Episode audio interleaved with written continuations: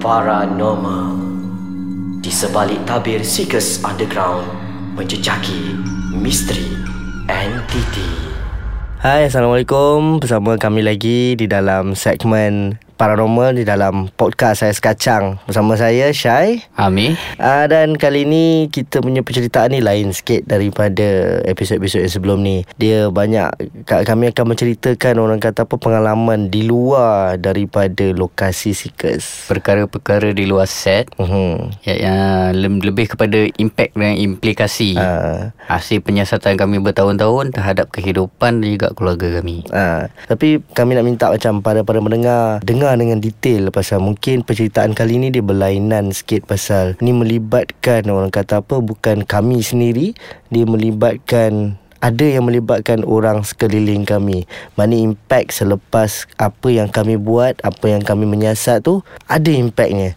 Jadi kita just nak sampaikan macam benda ni bukan boleh dibuat main Bukan boleh disuka-sukakan. Uh, Per message sebenarnya Penyiasatan paranormal ni bukan apa ni tempat taman permainan orang kata. Hmm, bukan dia untuk macam satu nak, benda yang serius. Ah, dia bukan macam nak cuba-cuba ke, macam nak try-try ke kan. So, rasanya kita boleh mulakan dengan saya nak mulakan dengan Amir dulu lah. Dia macam nak bagi melo sikit kan. Kita nak mulakan dengan Amir dulu. Kita nak dengar Amir punya pasal kalau ikutkan cerita Amir lagi panjang lah daripada saya kan. Tapi mungkin ada kelainan-kelainannya dari segi impact yang kami dapat. Okay, kalau tanya saya lah kan.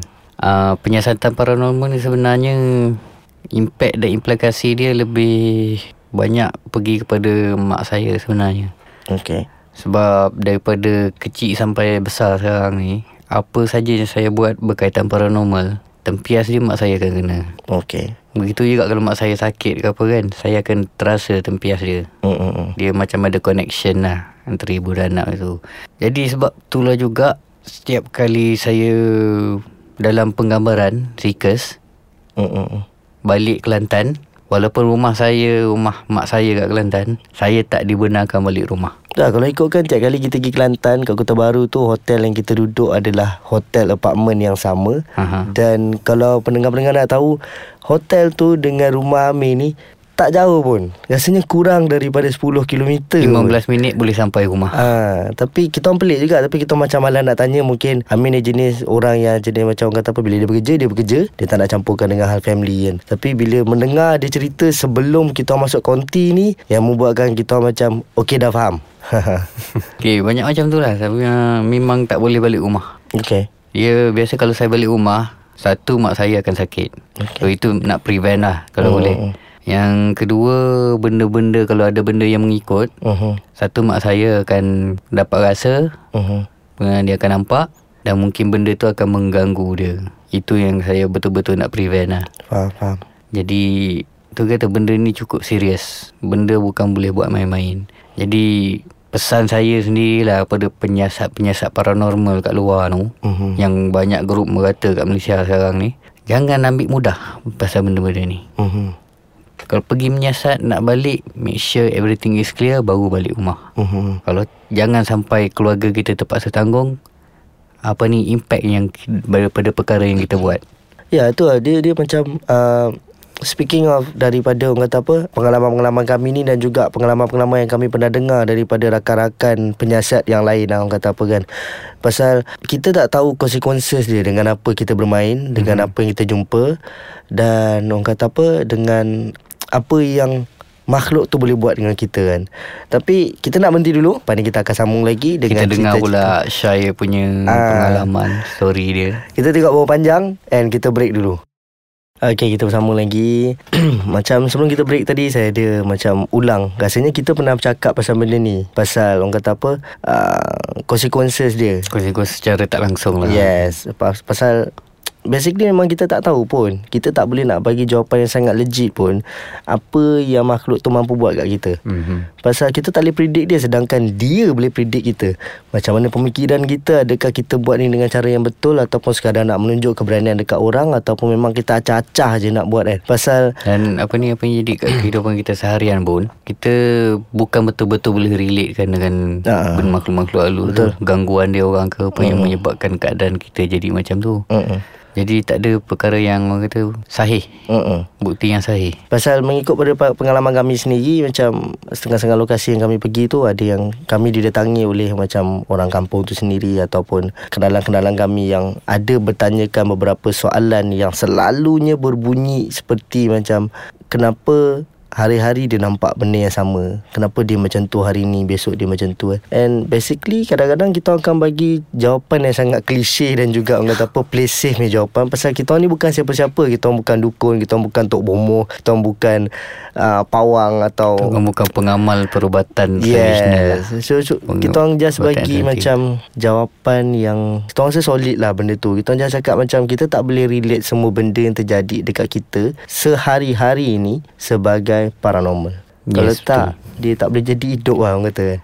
Dia akan ganggu hidup lah. Kitaran hidup kita tu akan jadi tak normal. Ya yeah, betul.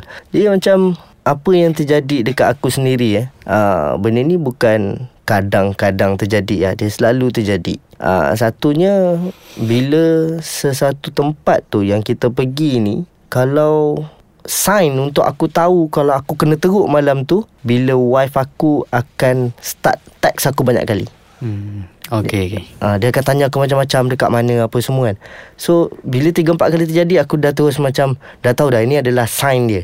Ha, ha, ha. Bila wife aku start uh, macam dia yang gementar semacam dekat rumah and dia keeps on texting aku tanya macam-macam apa semua kan. So aku tahu malam tu aku akan kena teruk. Biasanya akan terjadi dan itu bila dekat lokasi dan tiap kali aku balik rumah ni dia ada beberapa kejadian yang sama terjadi Yes. dan dia berulang banyak kali. Eh mula-mula aku just fikir macam oh mungkin permainan fikiran aku pasal terlalu penat. Mungkin juga mm-hmm. kan. Uh, tapi selalunya bila aku balik rumah pasal biasa kita balik pada shooting seeker sama ada subuh ataupun tengah-tengah malam kita akan sampai Atau rumah. tengah malam. Ha. So biasanya bila balik rumah tu uh, Biasalah kita dah tahu apa nak buat bila balik rumah Dengan bagi salamnya Dengan Orang kata apa okay, Macam ada upacara yang kecil-kecilan Orang kata apa Mengikut Dia ajaran Islam Bukan upacara juga dia kata orang kata step. ha. Langkah-langkah yang perlu diambil yang dilakukan. Mm, mm, mm. Itu pun mengikut petua orang tua jugalah. Hmm. Pasal Ah, macam aku Jadi macam tadi cakap macam wife kau text kau banyak-banyak kali kan. uh-huh. Kat set. Kekerapan dia punya teks tu Uh-huh. berapa banyak dalam kalau betul-betul kes tu kes berat lah. Ui banyak kali juga ah. Biasanya Kalau macam contoh Biasalah kita husband and wife kan So bila nak pergi ke location tu Kita akan text Okay ah, dah nak gerak dah pergi. Kita dah bergerak uh, Sekarang dah on the way Pergi ke sini Pergi ke sana ke apa kan. So Biasanya dia akan reply Okay take care. Tapi kalau ada something Yang macam Tak tahu lah Perempuan yang insting ni kan kuat kan So dia akan start text yang banyak. So dia macam ah, Okay dah tahu ke lokasi macam mana kan Dah makan ke belum? Dia akan bagi soalan-soalan yang biasa Tapi Dia kadang jadi pelik. Kenapa semalam tak tanya dah makan ke belum? Hari ni pun nak tanya kan? Ah, Eh, So situasi berlainan ada. ah. So bila dah sampai tu Bila macam Describekan sikit tentang lokasi kan Dia dah start macam ah, Eh tak sedar hati lah Apalah semua. So ah, take care lah Cakap lah dengan Amir Cakap dengan tim apa semua Jangan buat lebih-lebih lah Apa semua. Ah, So bila dia buat macam tu Dia akan buatkan Kita sebagai manusia Kita akan ada rasa macam Risau mm-hmm. Kan? Jadi Dia jadi macam Bila benda tu jadi berkali So dia tu jadi pattern So aku dah terus macam aware dan juga orang kata apa akan bersedia bila wife aku text banyak kali aku tahu macam okay malam ni aku kena orang kata apa bersedia dengan bersedia badan lah dengan lebih kuat lagi lah apa semua kan. Tapi itu sudut positifnya daripada teks yang berulang banyak-banyak kali Hmm. kan.